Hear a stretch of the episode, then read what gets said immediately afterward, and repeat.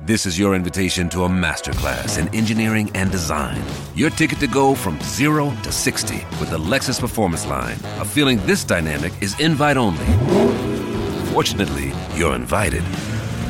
Experience the exhilaration of the Lexus Performance Line and some of the best offers of the year on select models at the Invitation to Lexus sales event, now through April 1st. Experience amazing at your Lexus dealer. Please, sir, we've done what you told us. We brought you the broomstick of the Wicked Witch of the West. We melted her.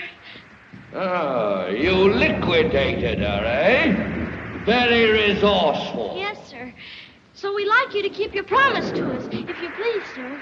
Not so fast. Not so fast. I'll have to give the matter a little thought. Go away and come back tomorrow. Tomorrow? Oh, but I want to go home now. You've had plenty of time already. Yeah. Do not arouse the wrath of the great and powerful Oz. I said come back tomorrow. If you were really great and powerful, you'd keep your promises. Do you presume to criticize the great Oz? You ungrateful creatures think yourselves lucky that I'm giving you audience tomorrow instead of 20 years from now. Oh, The great Oz has spoken. oh, Pay no attention to that man behind the curtain. The great Oz has spoken. Who are you? Oh, I, I, I am the great and powerful Wizard of Oz. You are? Uh, I don't believe you. no, I'm afraid it's true. There's no other wizard except me. you humbug!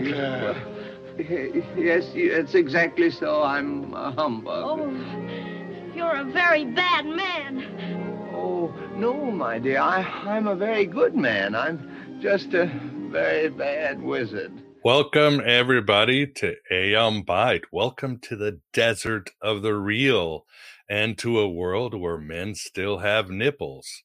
I wonder if the Wizard of Oz has nipples. Well, that's what we're going to find out today, among many other things. So, very excited to see everybody here on this Friday, Friday day.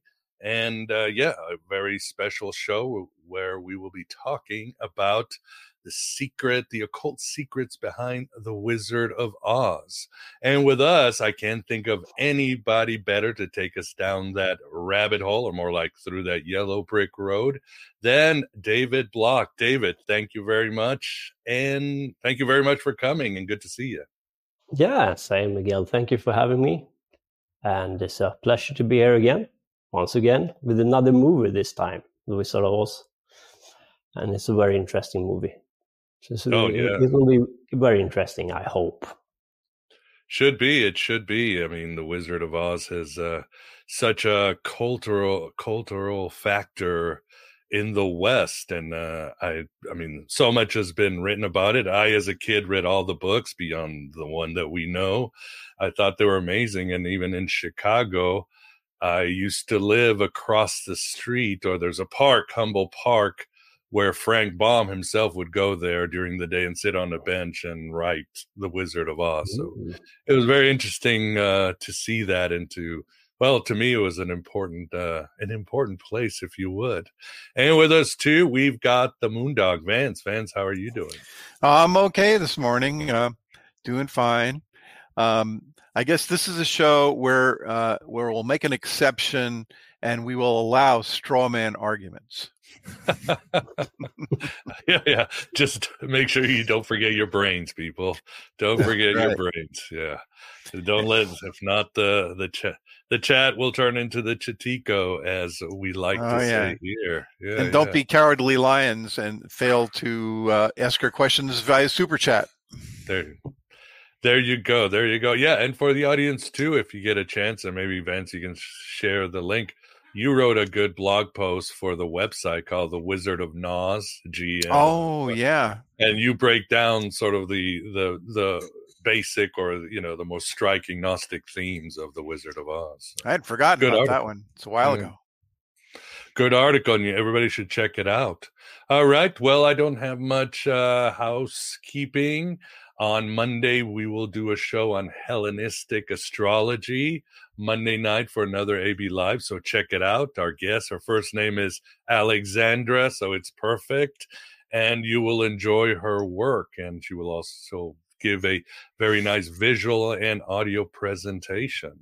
Other than that, uh, some news coming in a few weeks about Astro Gnosis as it's being set in stone. Uh, I don't want to give too much away right now, but uh, plan on it being August 9 and 10 of this year at the Theosophical Society, but more to come.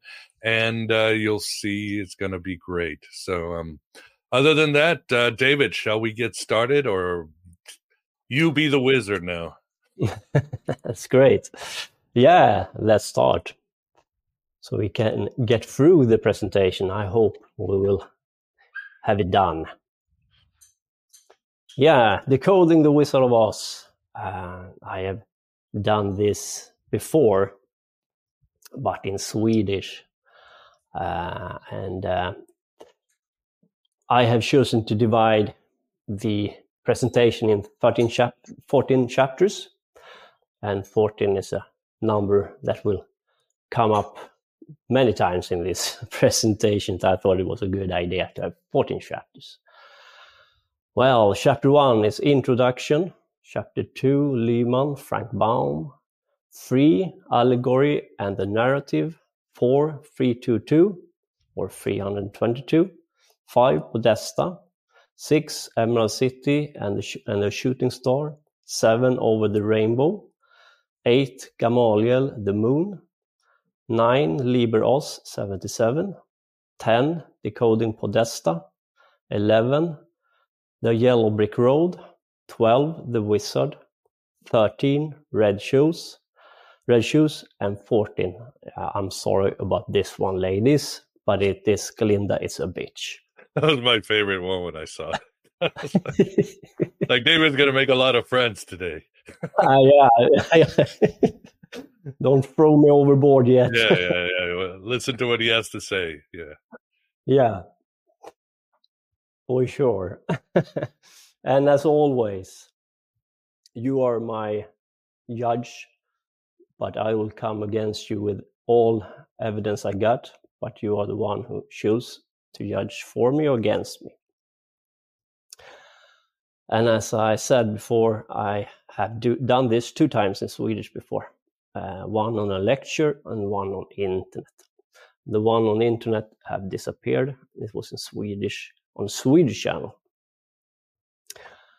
Had quite many views, so 35,000 or something like that. It's quite big for a Swedish uh, thing, and this is in English, so we'll see how it will turn out. But I rather want quality than quantity, so it's, I don't. Number of views doesn't mean that much. No, engagement, that's what matters. Exactly. And I think this is the perfect audience for my presentation. I really think so. Now, before we go to the movie and the book, I have to talk a little about the background. And please bear with me. I will get it, go into the movie soon, but I have to put out some information before. Well, Frank Baum did the book like 1900 write the book 1900 and during this time you had an esoteric revival. A lot of esoteric organization started to come about. And this is esoteric organization didn't have uh, they had similar ideas but also different ideas right? And a lot of, of it came with some christian baggage. And the Theosophical Society, you had Rudolf Steiner, and a huge topic for them was about technology. And Rudolf Steiner saw that technology can be used for good and for bad. And this became a struggle, I think, within the esoteric organization, where Golden Dawn, Thelema, was still into the uh, spiritual stuff men- mentally, but it turned uh, on a, uh, other direction with Jack Parson and people like that who took over after Crowley. And I think Rudolf Steiner saw this. And uh, the movie is about that struggle. Some of it is about the struggle between what esoteric should be. Should it be only about spirit and transform from within, or should you add technology to the esoteric practice? And I think that's one of the, the themes in The Wizard of Oz, the movie. Now, I'm going to decode the movie, and people have a hard time to see that the movie and the book are two different things. It is based on the book, but major changes have made it into a complete different narrative. So if you have decoded the book, yeah, the book have a nice message, eh, nothing wrong with it, and Frank Baum had a good intention with it. But the movie is another thing.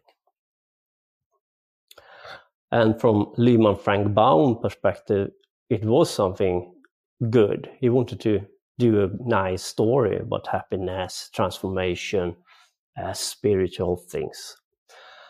I don't doubt that at all. And uh, you can see it in the book. If you, have, you haven't read it, I recommend you to read it. Uh, and uh, uh, he, he His, he got the inspiration from the esoteric and the theosophical society, and it was a, a kind of a theosophical allegory uh, the book. And yeah, but the movie is a little bit different. now he brought he did 14 books and this 14 will come about a couple of times there.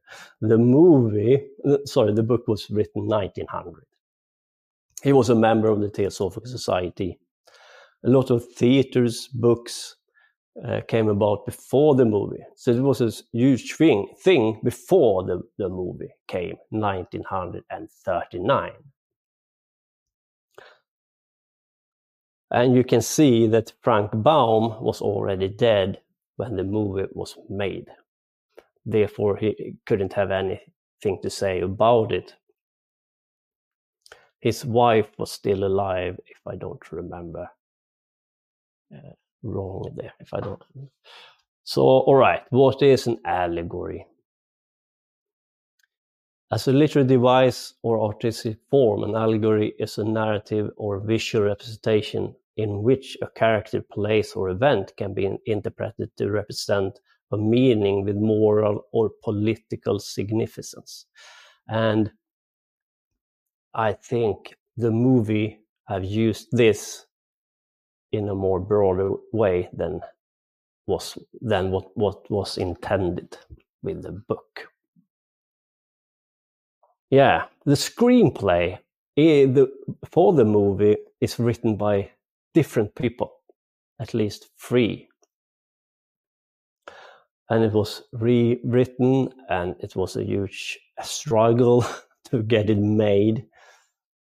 And a very interesting person was Noel Langley.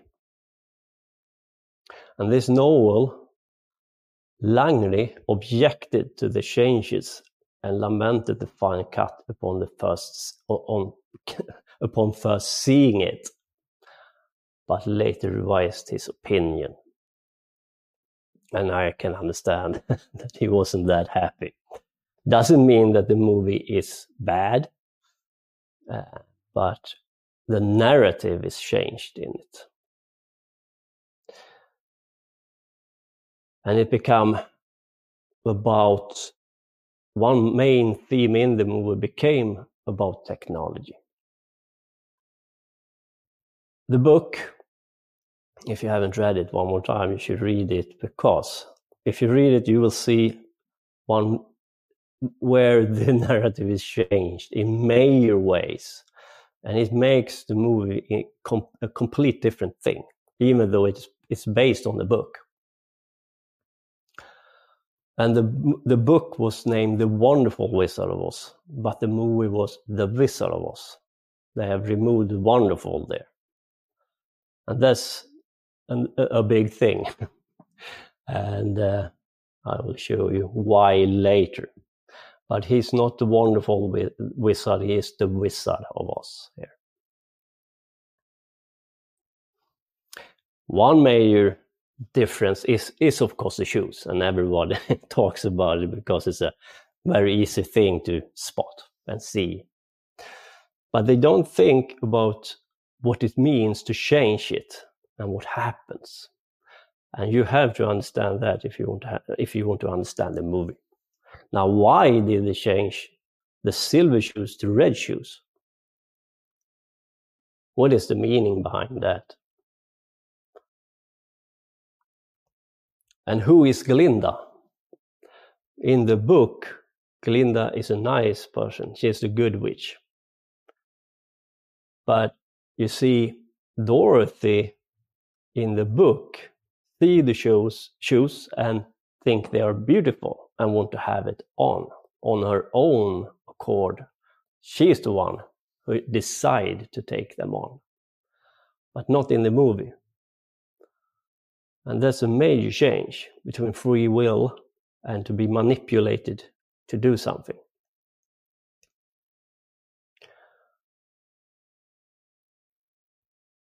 And the wizard, who is he? I'm sure that Frank Baum had another thing in his mind when he did the book, uh, but the wizard become become a person in the movie. And I will tell you exactly who the wizard is and why I think he is that person. And that's a very important thing as well. But he is a real person, according to me. But Frank Baum didn't have that in mind he did the book. Like he is a person in the movie, but not a real living person who existed There was a person, I, I don't know if I still have, probably is, Martin Leeds is his name. And he, he decoded the movie, or he decoded the Podesta, uh, the hand, 14 and a fish. Martin Leeds came to the number 322 and skull and bones. Uh, but I think maybe that's a minor symbology here there are more deeper uh, meanings behind this four, 14 and a fish thing. Now I'm going to decode Podesta on a deeper level. But he's on to something, and it's correct to say that that, that is something to that it is something to that. But Skull and Bones and 322 is really the number 66. If you break it down, you have three if you take the combination different combination in 322 you have 3 plus 2 plus 2 is equal 7 32 plus 2 equals 34 and 3 plus 22 equals 25 and if you add them up you get 66 and if you take 3 times 22 you get 66 as well so to say that it is 322 and skull and bones doesn't mean that much for me. But if we go deeper down with the number, we will have a more profound uh, understanding what skull and bones mean by it. And we come, of course, to the qliphothic tree because the number 66 is a reference to the qliphothic tree, to the tree of knowledge. And skull and bones, you have the, the skull and bones in the pirate flag. And you can claim it's a reference to Saturn, but it is more a reference to Thagirion, the black sun, where you have an image of death, burial places, skulls, bones, death, buried treasures. As in The Shining, when I decoded The Shining, you ended up in the golden room where you had an elite hiding gold or mining gold. And pirates traveled over water. And water is, of course, Poseidon, Enki. But I don't want to go deeper in it than that because uh, when we analyze the movie, this is important, but not more than that. But remember, Skull and Bones, Thagirion 6, 66, Cliff 43, and Skull and Bones.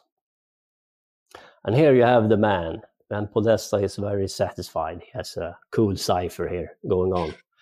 He has a 14 and a fish. Mm. And uh, I'm going to decode Podesta because he he's talking about a thing with the Wizard of Oz here. That's the main reason. There are layers upon layers of meaning. I go to the deeper meaning because I liked deeper things. And of course, you can claim it's a reference to Osiris and the 14 parts It was cut into, and his penis was, eaten by fish, traveling in a coffin down the waters, of course. And Isis resurrected him. Yes, that is one layer, but I want to go deeper than that. It's also about sexual magic and resurrection.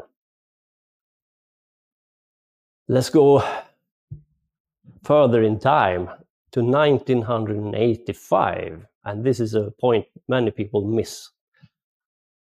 We had the other Oz movie come about, Return to Oz.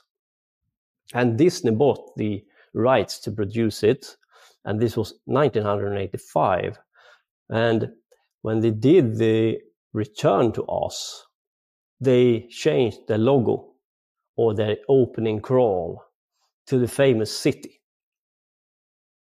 And the uh, the the uh, tower and, and the castle is based on a castle from Bavaria, and that maybe should uh, tell some people. Mhm, the. Bavarian Illuminati, and, and you have a shooting star flying over the castle. And this came about right after the return to Oz. So you have uh, the shooting star over this castle, and this shooting star come in the movie The Return of Oz, because in that movie Dorothy find uh, the ring s- says Oz on the ring, and the ring comes from a shooting star, and with the ring she goes back to the land of Oz. Uh, and in that movie, she comes there through water, of course, if you remember. Now, Disney change or have a new opening crawl with the the castle and the shooting star with Oz. And that begins with this movie. Stanley Kubrick liked to use Disney in his movie The Shining. And uh, there's a reason for that, I have to say. Uh, Stanley probably didn't like Disney that much because he was on to them. They are not that nice, family friendly company producing nice cartoons. And uh, I'm not a Christian. I, I'm a left-hand practitioner, but the Christian is on to something here. Sorry to say, but Disney ain't that nice and cozy. Yeah, agreed. in the movie The Wizard of Oz, uh, Dorothy is singing One Day Over the Rainbow, and that's maybe the most famous scene in the movie. And she has her dog Toto behind her. And uh, uh, singing this famous song. And there's a reason for it. There's a symbol symbology here. to pierce the rainbow or go go over the rainbow.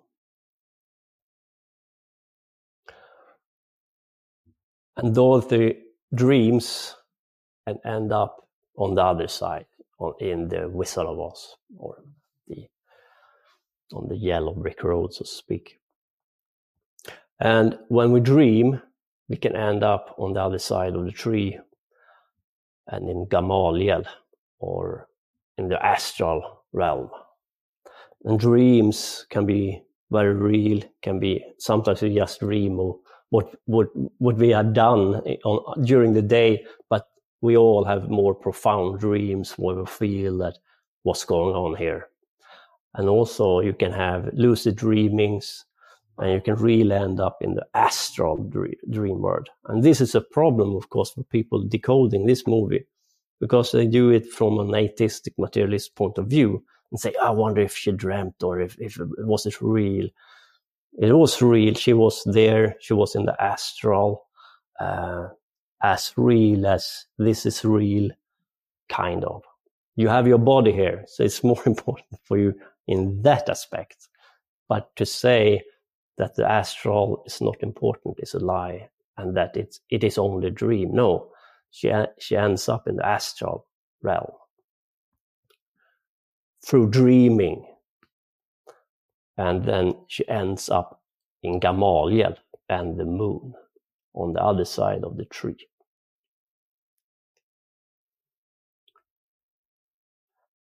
And uh, you have the four words in Kabbalah and you have the f- famous phrase Yod Hey Vav Hey.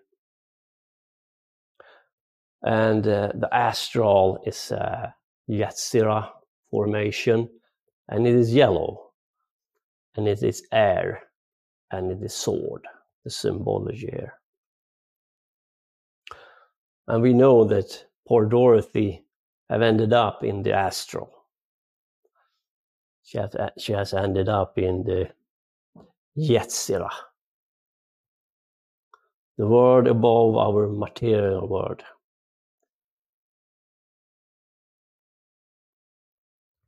And she ends up in a tornado because a tornado is air, of course, and uh, she gets uh, blown up and going around this tornado in her house.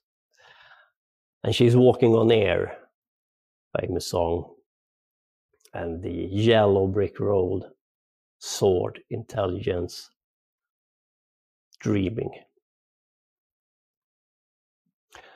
Now, you can do a lot of things with the tarot. There are layers upon layers upon layers of meaning. But one grouping of them, the primary grouping of the tarot, looks like this.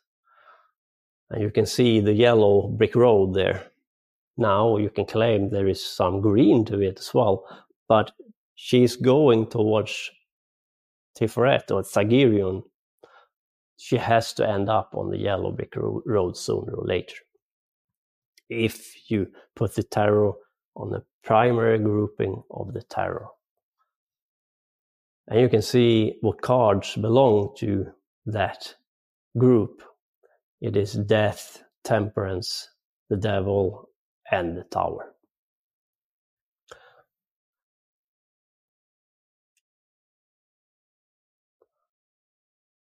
Now, if you go from Gamaliel to Thagirion, you have to cross the rainbow. Because it's the road that leads from Gamaliel to Thagirion that have a rainbow between those cliffords. So to go over the rainbow means that you have uh, left the astral to the mental. You have gone even even deeper into the metaphysical than astral or dreaming. Now you are left Kansas long, long behind you. Now you are in deep spiritual water or astral water.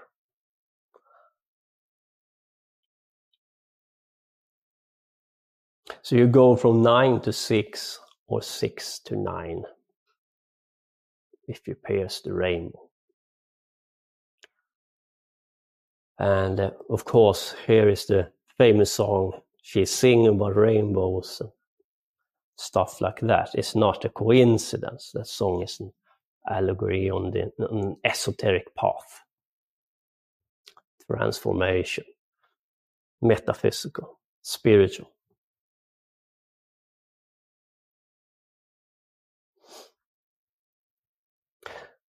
And we all know that you can place the major arcana on this different path on the trees. You have 22 paths on the tree, you have 22 cards in the major arcana. And um, we'll go a little bit deeper in it, but you have uh, two paths on the tree that is called fish and fish hook and those path is here.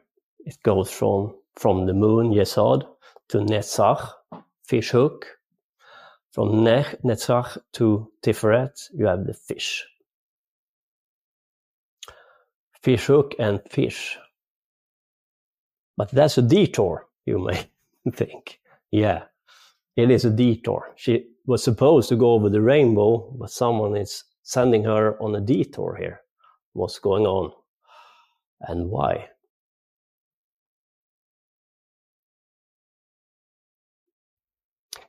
So she goes from 9 to 7 and from 7 to 6. From Gamaliel to A'arab Zaraq and from A'arab Zaraq to Thagirion. And the path, the tunnels she has to travel on is Tzuflifu, Tzuflifu, sorry, it's very hard. and Niantiel. Niantiel is a little bit easy. Suflifu. Very strange name on that tunnel. Anyway. So Flifu, the lesson on that, that path, and this is on the other side, this is on the qliphothic tree then the path will become a little bit darker and harsher, of course. On these roads, in the qliphothic tree, the tunnel of Set, you will encounter visions, spirits, forces that will start to work on you. And of course, during this role, you're supposed to transform them, work with them, overcome them. But you can't be passive. This is a very mental, uh, personal uh, transformation. If you do it unconsciously, or if someone have fooled you into do it, then you don't transform anything. And that's a very dangerous thing, of course, and, and horrible thing to do. On this path, the lesson of the path are about recognizing and acknowledging female strength which has to do both with the male attitude of assuming a superior role to a woman in the history of patriarchal society, as well as with women who accept emotional slavery and view themselves as weak and inferior to men. And we have the furious born, and the furious born is winged creatures, but in the tunnel they are snake-like it's reptilian like, but in the movie, there are apes with wings.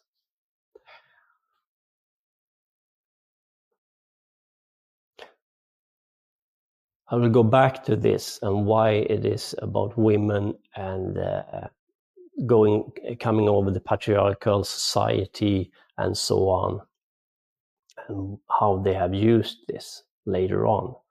But it is not Dorothy that overcomes these forces, but the one who manipulates her.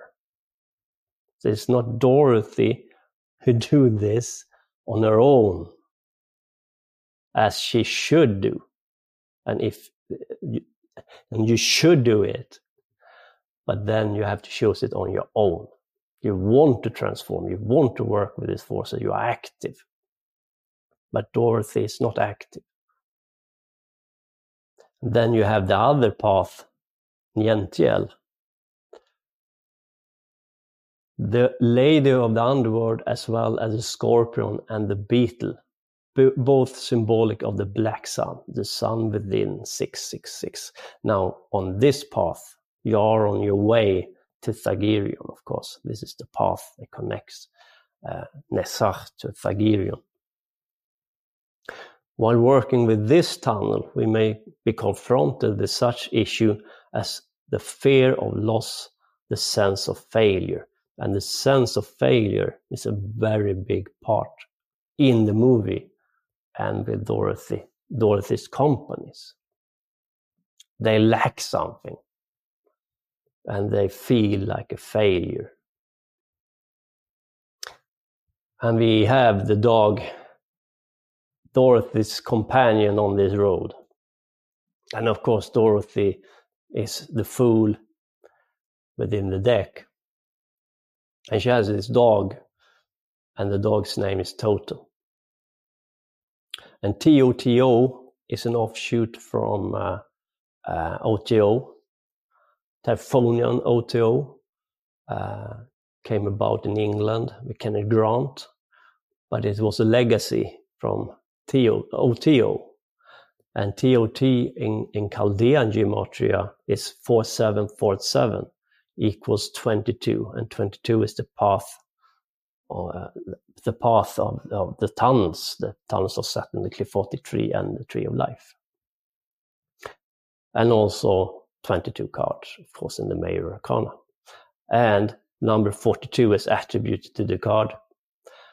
And the dog is Sirius, 33, and Sirius is the black sun in astrology. And to to go over to the Sirius 33, you have to go through Thagirion 666, the Black Sun. So in the beginning of the deck, they are giving you clues that there are many layers of meaning in the tarot. So there are a lot of things going on here, but this is one of the themes here. You have the sun, you have the yellow, air sword intelligence. But you see, because we know yellow is about intelligence, we know that the fool chose to go down or jump down because he wants to go on the hero's journey. He wants to transform. He does do this willingly with intellect. He is an awakened fool. An awakened fool know he is a fool and he take the decision on his own to be an awakened, enlightened person. Dorothy, Dorothy is a blind fool. She doesn't know she is the fool. She's just manipulated to jump.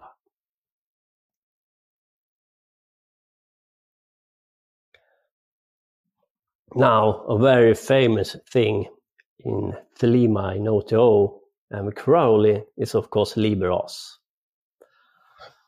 and Liber Oz is 77. Liber 77. And Os becomes 77 in Chaldean gematria. And in this star, you can read Babylon. Now, it is not Babylon, but it is a word play here, right? Babylon refers to a, a bigger thing, a huge metaphysical or physical thing.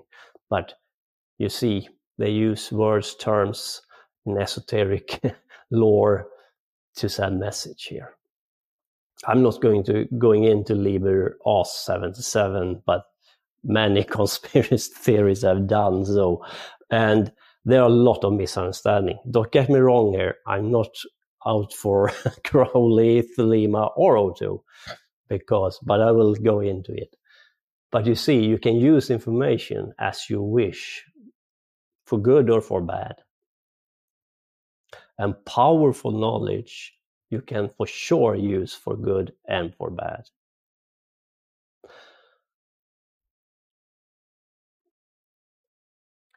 and you have the os and if you look close closely to it you will see 666 in the in the os.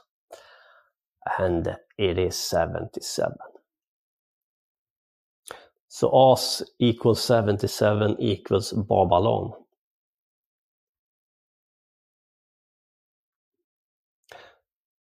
And crowley is of course very famous for his 666 and the beast and the lion.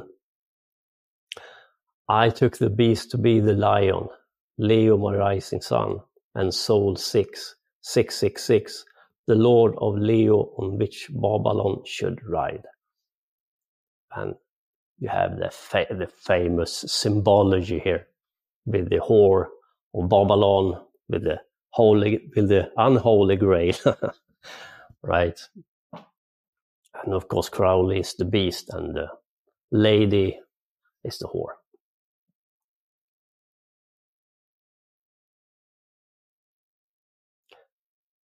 Now, in Chaldean gematria, as I was explaining, os becomes 77. And here you have the gematria. And it's a very famous gematria and very used in esoteric lore and theory. And, and Crowley was very big on Chaldean gematria. So it is a very, uh, it is chosen for, for a reason, I would say. Now let's decode Podesta. The best day in his life. He have come up with a cool cipher here. Well, number 14 is the uh, in Hebrew, the, the, Hebrew letter number 14 is Nun. And Nun is a fish because every Hebrew letter is attached to a, a thing, a word in this case, a fish. And the value of uh, Nun is 50. So you have 14 plus 50 equals 64. 14, the number 14, the Hebrew uh, Nun is the, the letter number 14 and plus 50 equals 64 right? You have it here in, in a bigger version. So if you use uh, Chaldean gematria on the Wizard of Oz, not the wonderful Wizard of Oz, but the Wizard of Oz, the number is 64 if you add them all up.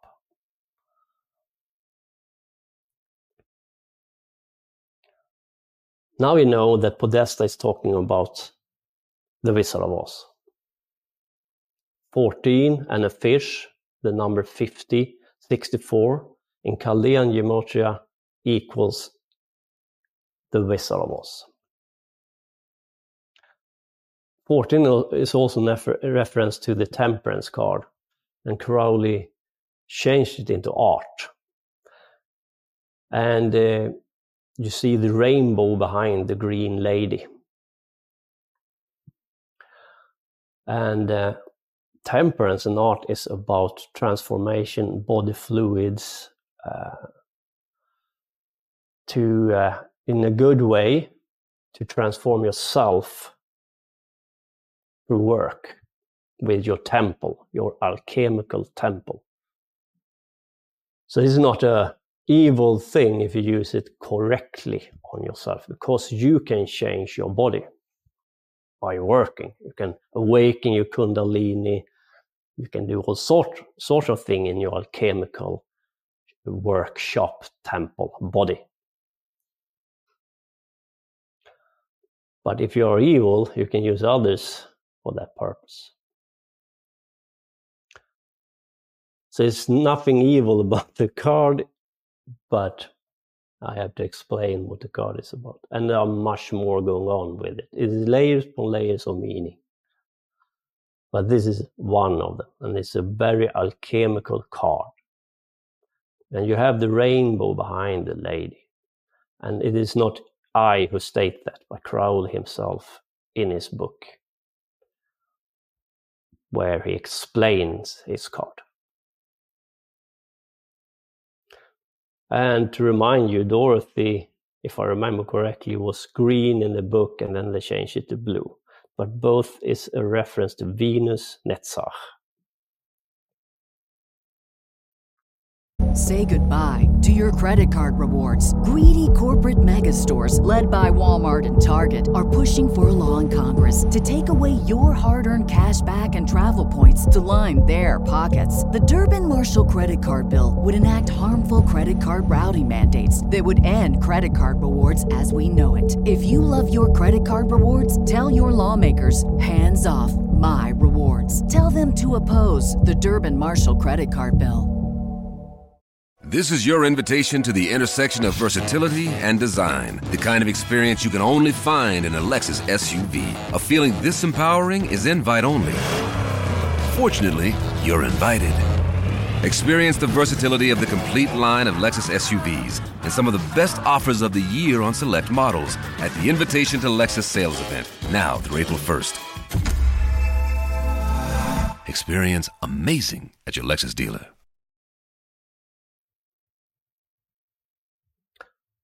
So let let us take the walk on the yellow brick road finally. One of our company, company is the Tin Man. And I have to talk a little bit about the Tin Man here. The symbology here, you can see he has, he has an axe. Before he worked in the woods, he was free and harmony with nature now have come this industrial worker, this tin man, artificial person without a heart. And he searched for it. He had lost something.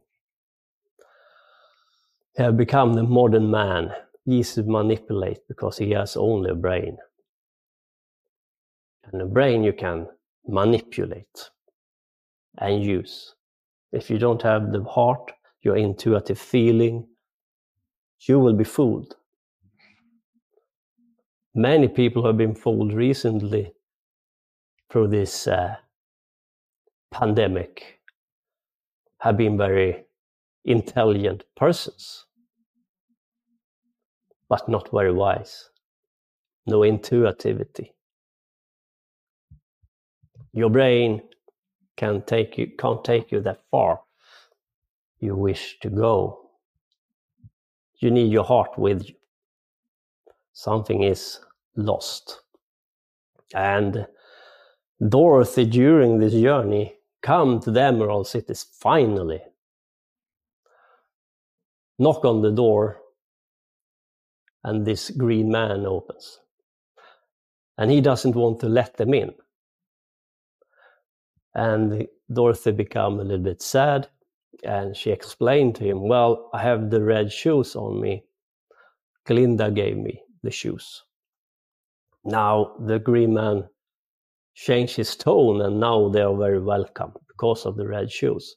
Without these red shoes, she wouldn't be allowed in. It's because of the red shoes she can enter the Emerald City. And it is Glinda who have given them to her. Mm. Now, a very important detail in the movie is the Tin Man. In one hour, 41 minutes, and 48 seconds into the movie, this is during the end, where suddenly the Tin Man untie the rope to the balloon, and the wizard is in the balloon. And whiz- the whistles start to travel away in the balloon because of the Tin Man uh, and tied it.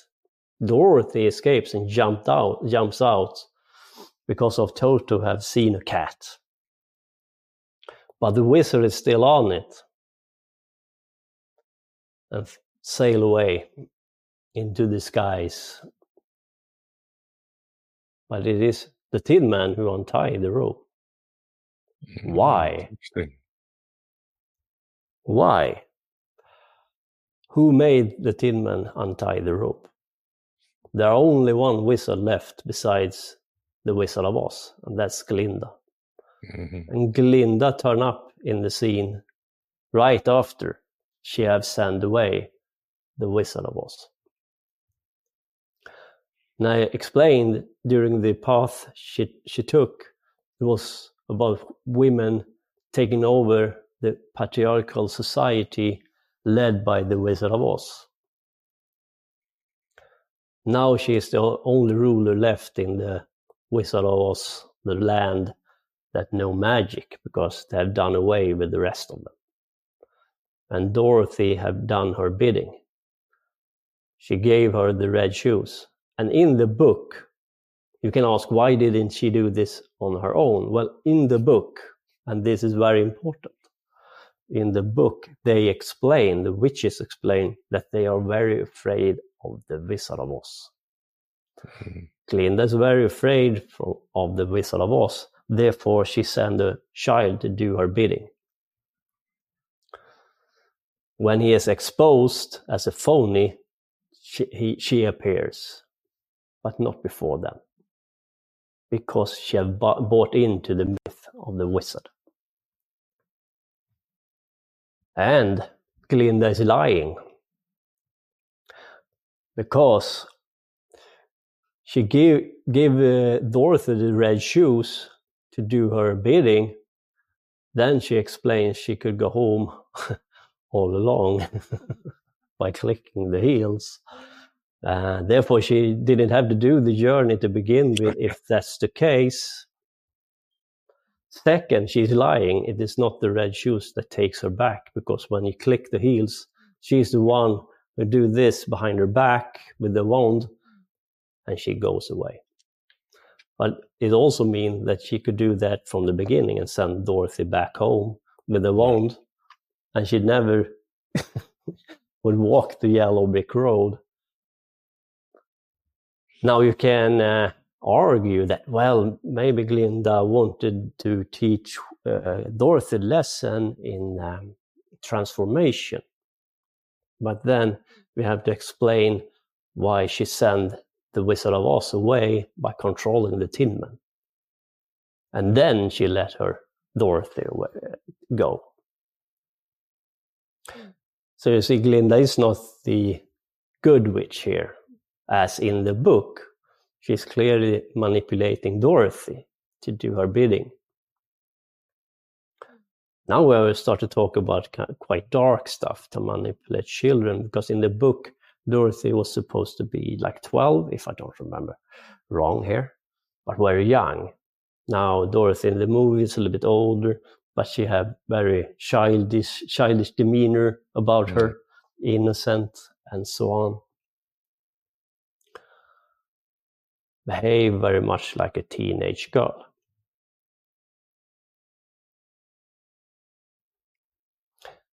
So, who is the wizard? Now, I would say it is Crowley. Mm. And don't get mad at me right away, or the one who loves Crowley, because that is not what I'm saying, that he is bad or that that he is a phony. And my evidence for it is that Crowley did the book 777. It was a very famous book in gematria. In co- combination with Thelema and their methods and so on. If you want to understand the book, you have to do use their method and, and be in the organization. But the book is still very famous in that book, he's written about uh, the Oz reference to the number 77. And you have the Babylon star. Uh, Gematria was a big thing for Aleister Crowley. It's very important for him. And the book 77 is 777 is a proof of that. It was very big into Gematria. And we know that Pythagoras was very big in Gematria, number, math, and that is the reason why we use that today. It is Pythagoras' contribution to the esoteric Western, West, uh, yeah, esoteric as we do it here in West. And Pythagoras had a school in Babylon where he was the man behind the curtain because he had he was behind the curtain and his students was in front of him. They didn't see him. He gave the knowledge behind the curtain. So you can claim that Pythagoras is the Wizard of Oz, but Crowley is the one who have taken the teaching to heart or made it into a huge thing, I would say. Even did a book about Jim. Therefore, I think the man behind the curtain in the movie The Wizard of Oz is a reference to Crowley. And what do are they saying with this? They are saying like this. Thank you for your contribution, Crowley. You have done a wonderful thing, but you are, have all, only uh, talking hot air or talked the talk. Therefore, we send you away with a hot air balloon hot air. But we want to use your knowledge in a different direction. Mm-hmm. We have taken over and want to use your knowledge and esoteric practice in a different way.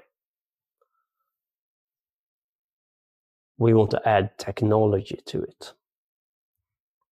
After Crowley, disappeared. You have Jack Parson taking over, and he was a rocket scientist. And technology become a bigger and bigger thing in the esoteric lore. You have the Nazis. Now, I don't see that Crowley was interested to combine, for example, esoteric lore with technology. I cannot see any proof of it. Therefore, I think Crowley would wouldn't like like what they have done. But I, I don't know that it's a huge enigma, but uh, that's what I think right now. Rather, I think there is a group that have taken over Crowley's method and run in a different direction with it. That's become become quite dark.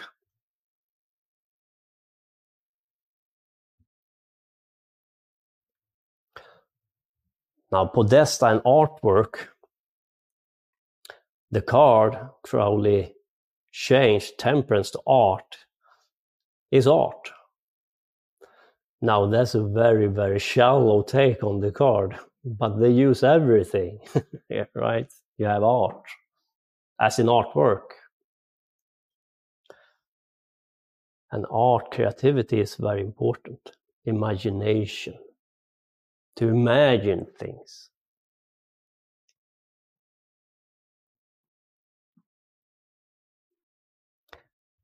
And uh, I don't like their art, therefore I don't show you all of it. Bullshit art. But I want to show shows you the red shoes. And uh, this is uh, an art collection Podesta have.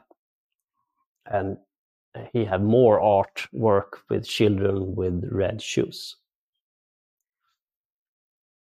And that's a reference to the Wizard of Oz as well.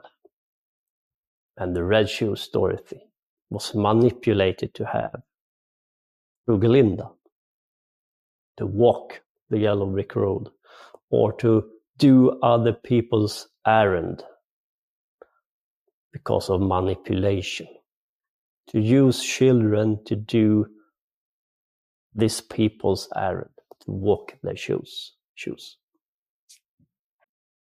And Glinda is the one that gives Dorothy the shoes.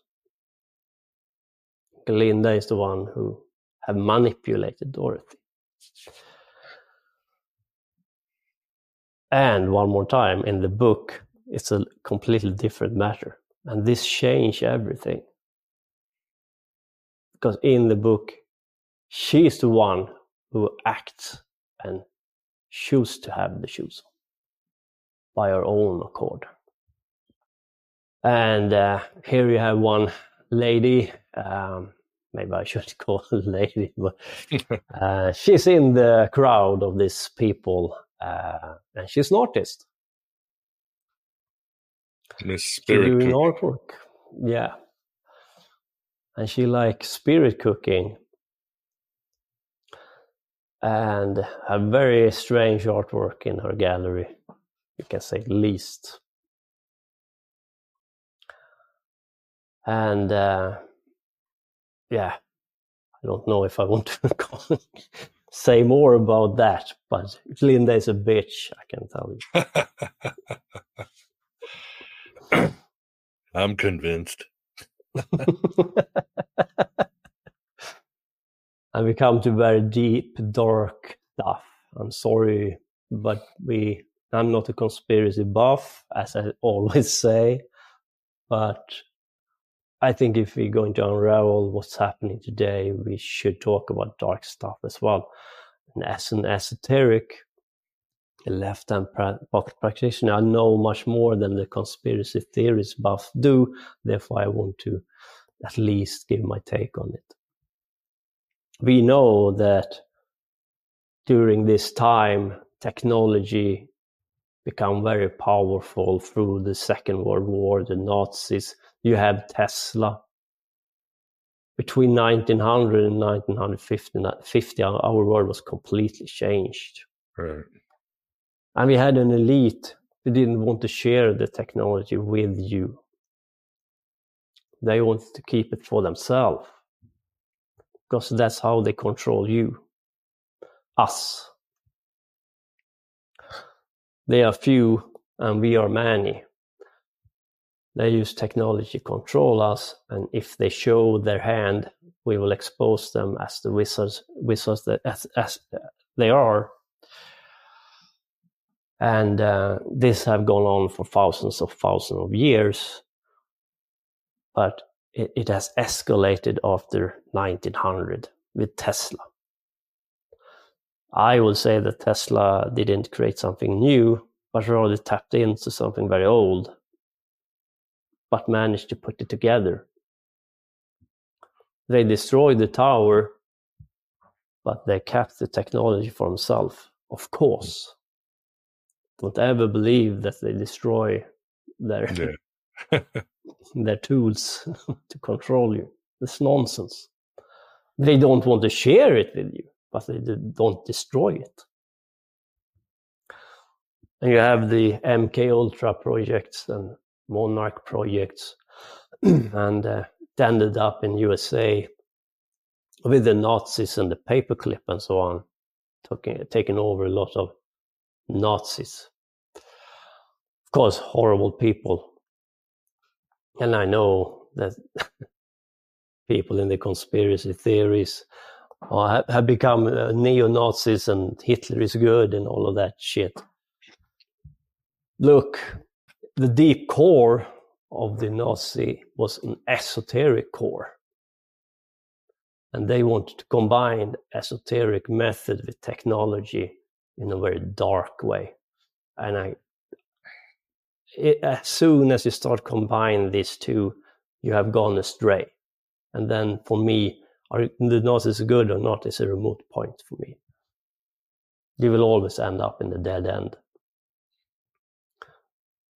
And it's hard for me to believe that the Nazis came over to USA doing experimentation on children and so on, so on are good. No. It's just nonsense because they don't know better. And apparently you have to show size. If the English and the are into the wrong, then Hitler has to be good. Maybe they're all garbage. Another con- another way of control people. But here you have the combination of technology with children, metaphysics, the monarch butterfly is a rainbow, esoteric technology, body fluids, and rape floaters. And many, many people have come into the open and explain what have been done to them. This is uh, not anything good. And today I have a personal friends with personal experience of these experiments. So I mm. can't go back into the blind I know this is a reality. And this have gone on way too long. So what you see in Podesta and the people like around the Pizza Gate and so on, they are just an echo from this. This mentality, this horrible technology in combination with esoteric method. You see, you have the spark, you're still a human, and children have a pure spark they want to take away and experiment on because they mm-hmm. lack something the children have. We have something they lack. They want to use and abuse children to try to figure out what they have lost and how to replace that loss with technology instead. Then the children is walking their shoes.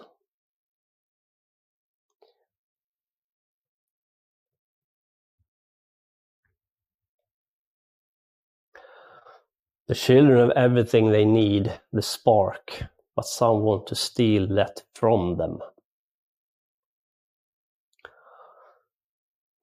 Children are close to the sun, joy, happiness, as it should be. But it's uh, very hard when, when people get older, they lose the spark, this, this happiness, and they see the world how it is. We become dark and miserable. Some people never go over that and like they can't take it back. In many ways, I tried to have it intact. I took it all back. It sounds strange for a person who have chosen the left hand path, but I would say the opposite. If you are going to do go walk a dark road with no light, you have to bring that light with you. Otherwise, you will become dark yourself and you will lose.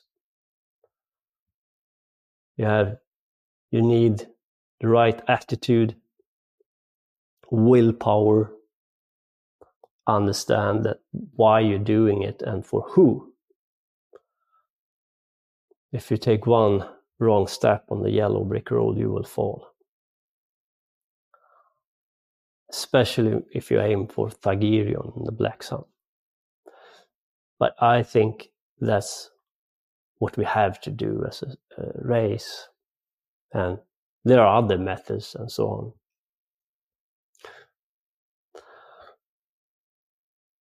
You see, this force mirror, which you can do from within, it seems to be always an echo from your temple from within as above, uh, uh as within, so. Right. Yeah. So what you can do from within, they do from outside. So you will have you will have an an um, manifestation of all of this. It seems to be two different archetypes playing out against each other. And the middleman is caught in between these archetypes. The people who want to transform through their own temple, through their own own psyche and from within, and the people who, who manifest it outside of them because they lack the ability to, to do so. And then you have the middleman in between. And it seems that the children have been caught up with this.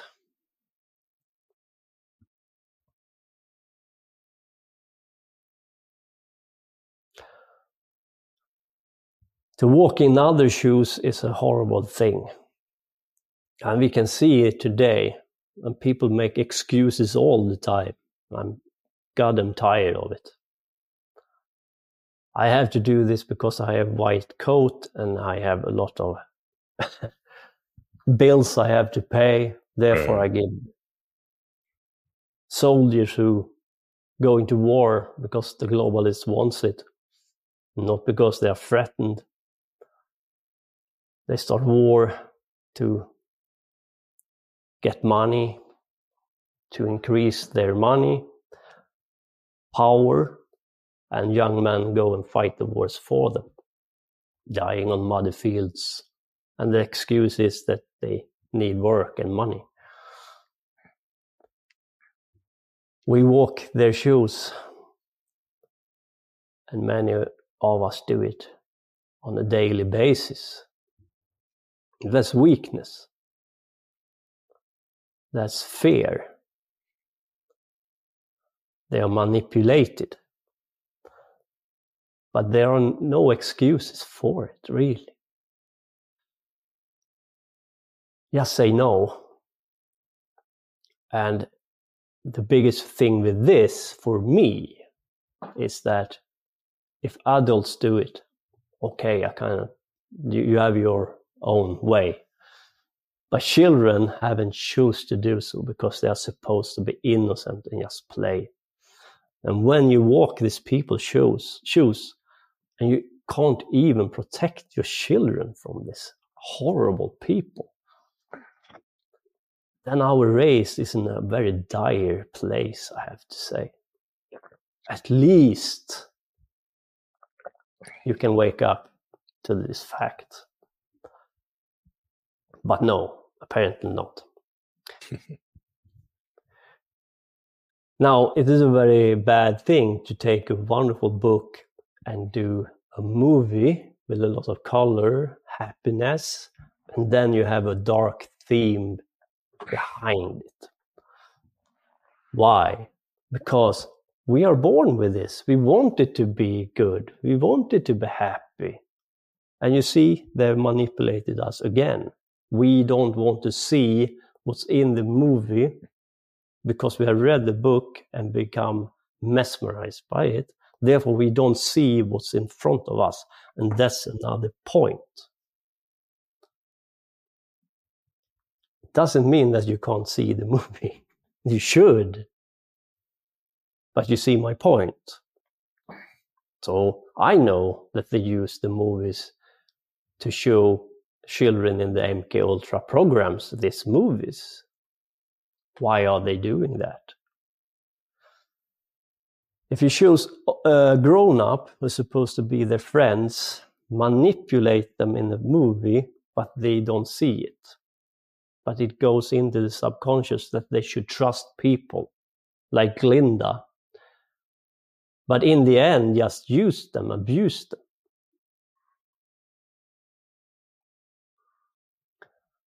Take away their intuitivity, like I shouldn't trust these people. It's like they're buying into something that they shouldn't buy into. They should be skeptical and feel that something is off with it. But they don't. And many people are very naive.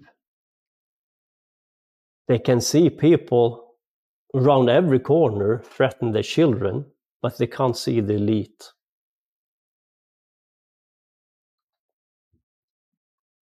Something lost here. The human race is in a very dire, manipulated state of being. And it's time for humanity to to awaken to the fact that we have been fooled.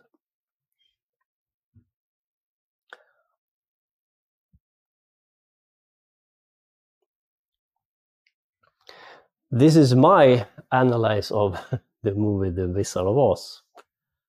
And as always, you are the judge. I have given you everything I got I like you regardless of what you think about it. you see, I think it's very important that you have the right to draw your own conclusion about things. And the book is a wonderful book, and I really, you should read it. And you will see the same, same thing I have seen. And if you think about it, if you haven't read the book, you can't see where they have changed the narrative in the movie, mm. then you mm-hmm. can't understand the movie. You have to read the book and then view the movie. Now you see that they have changed things around here.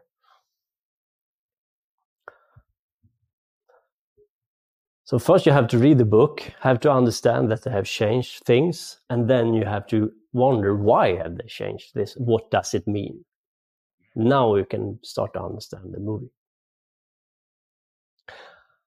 Of course, some of it can be a coincidence, but there is a clear narrative to be had here. You can't uh, explain away Glinda's behavior. Some things can be a coincidence. But today we can also see that many things we thought was a coincidence ain't a coincidence. It's very planned and very put together by these forces. And they are good at this intellectual games they are playing and manipulating us with things happening in USA, horrible things, 2001 and so on. And nothing is seems to be a coincidence, but it can, of course. Yeah, thank you for allowing me to decode the Wizard of Oz and an announcement before we can ask, ask answer question. A three-part series if you want me to continue with the new thing on Aeon Byte and if you want to have me, then I will ha- I have a three-part series. Begins with the boatman, the sky falls in 12 parts, and I will end the series by decoding the Lord of the Rings, the book and the movie. And all of this part goes together. And you can call it a co- continuation of this, the Watcher series, if you want to, but an even broader perspective. And I think it is time to decode The Lord of the Rings, the book and the movie, on a deeper level than ever before. Because I think yeah. Tolkien deserves it. And uh, there are a lot of uh, interesting things there. For sure. Let's do it. Let's start in March. Let's get going. Time's yeah. running out, like you said. The darkness is coming. We need that light, and we appreciate you bringing the light. And uh, all your insights. So yeah, wonderful presentation. Like you said, so many levels, and you brought a level that probably most have seen. And yes, read the books. I love the books. Was, as a child, there was moved me as much as Lord of the Rings and whatever was there. It was wonderful yeah, fantasy. It is. It is. and I don't know about the rest of the books, but would be nice to read them as well. Yeah, they're good. I read all 14. So I did the Osiris tour. so awesome. Uh, yeah, yeah. Vance, any uh, questions from you in the audience? I'm going to let a cat out while you take care of that. Sure. Um, yeah, I, um, I'm going to start with one of mine first.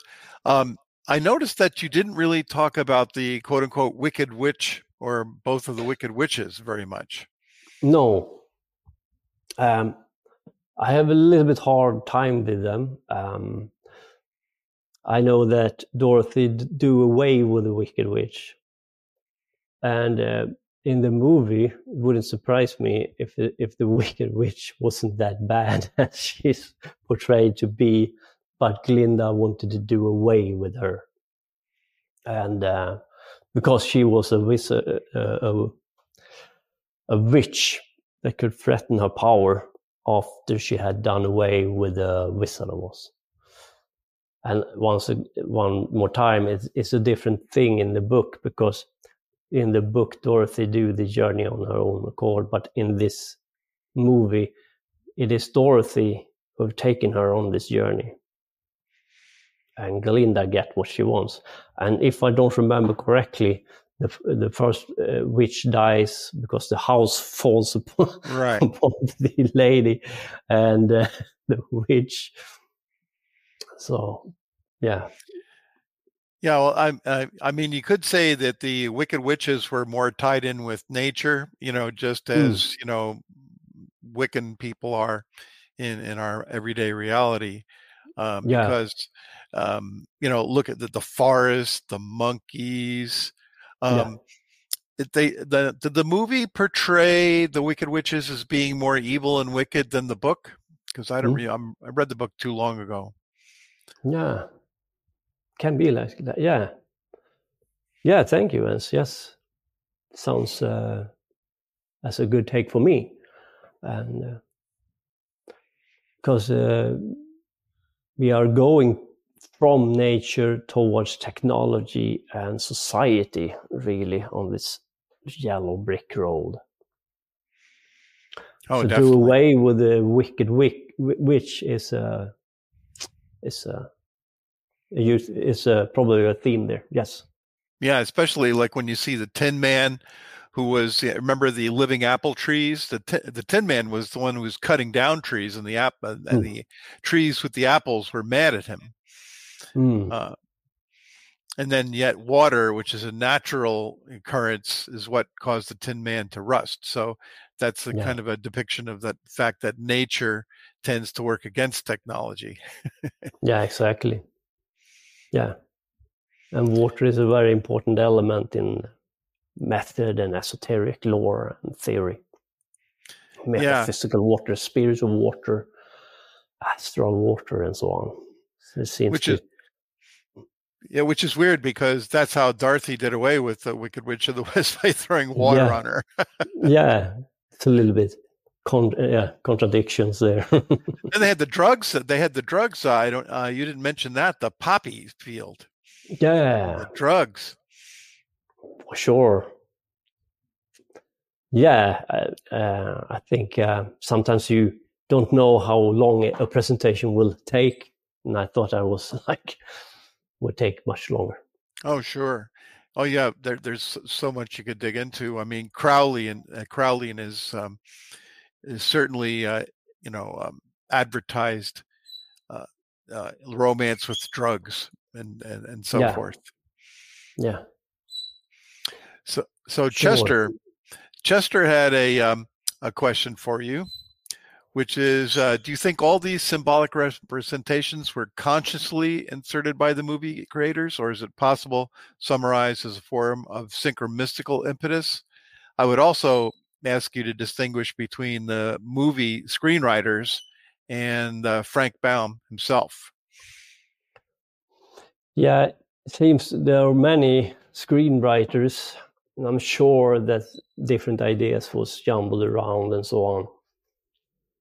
But I also see a quite clear narrative as well. But something can be there by coincidence.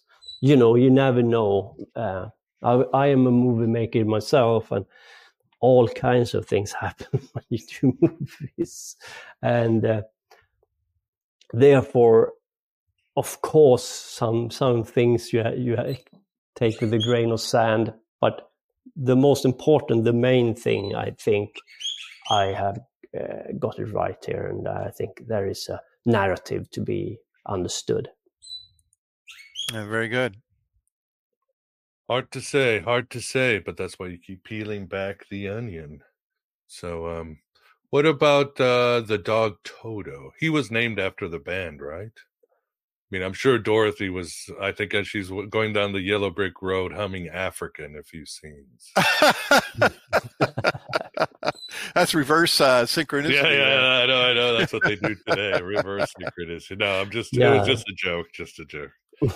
Synchronicity. Yeah, I mean, Toto, you can, because you have Typhonian OTO becomes TOTO, Yeah, but yeah, it come about later on. So you can, I mean, you never what it what, what it creates what or the ripple effect of things, or or is it a coincidence?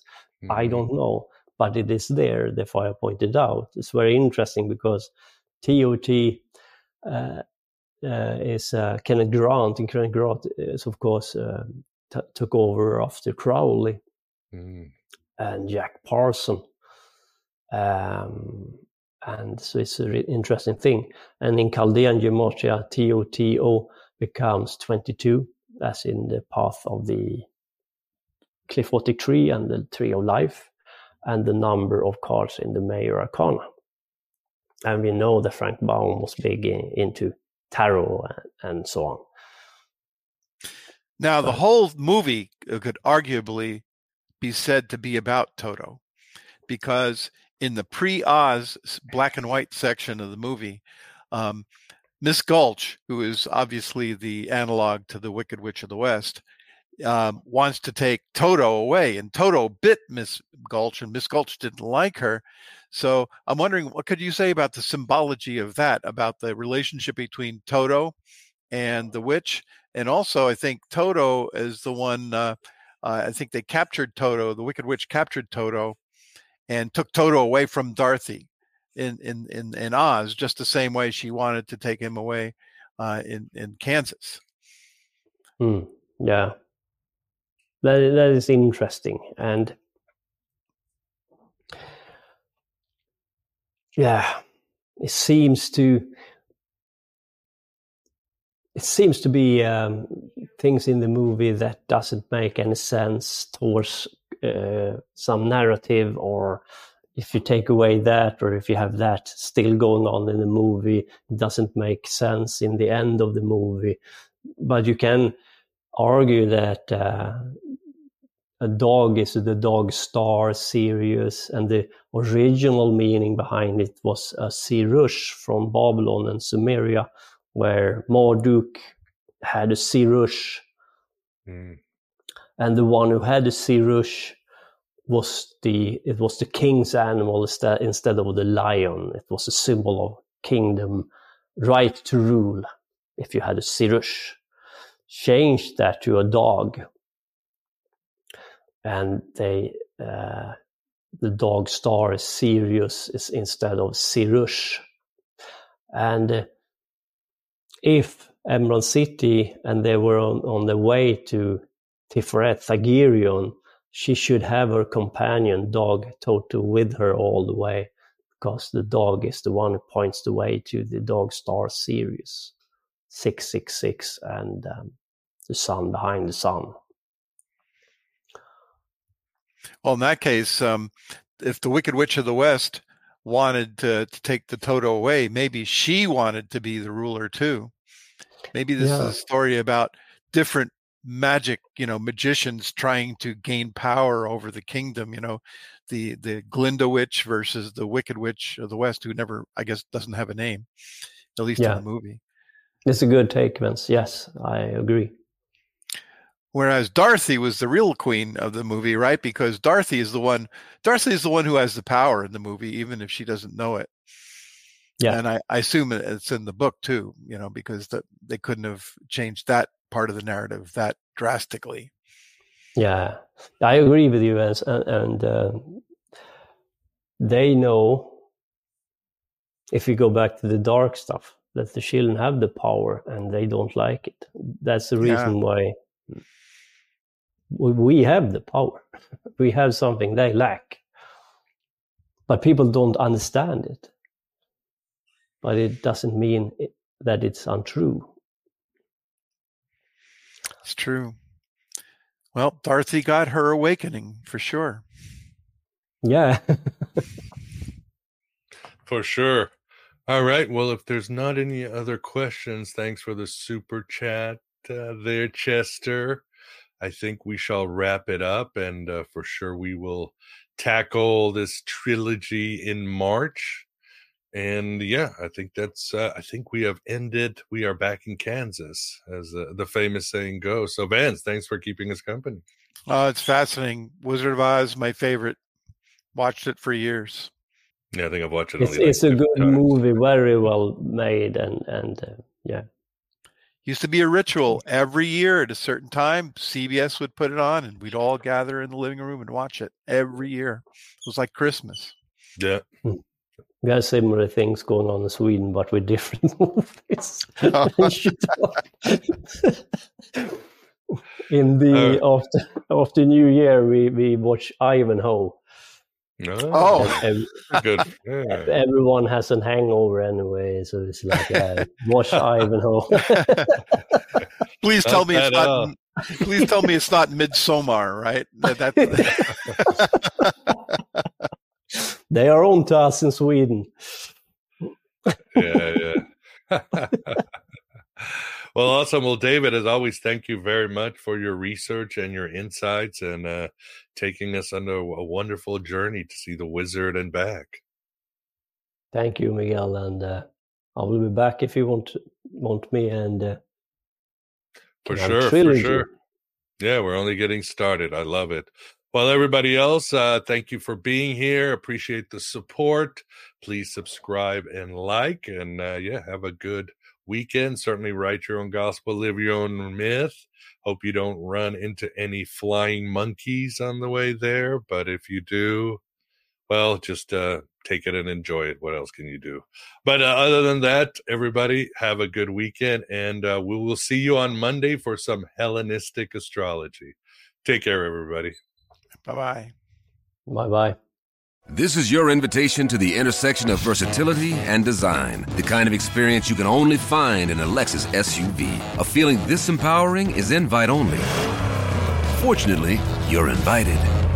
Experience the versatility of the complete line of Lexus SUVs and some of the best offers of the year on select models at the Invitation to Lexus sales event, now through April 1st. Experience amazing at your Lexus dealer.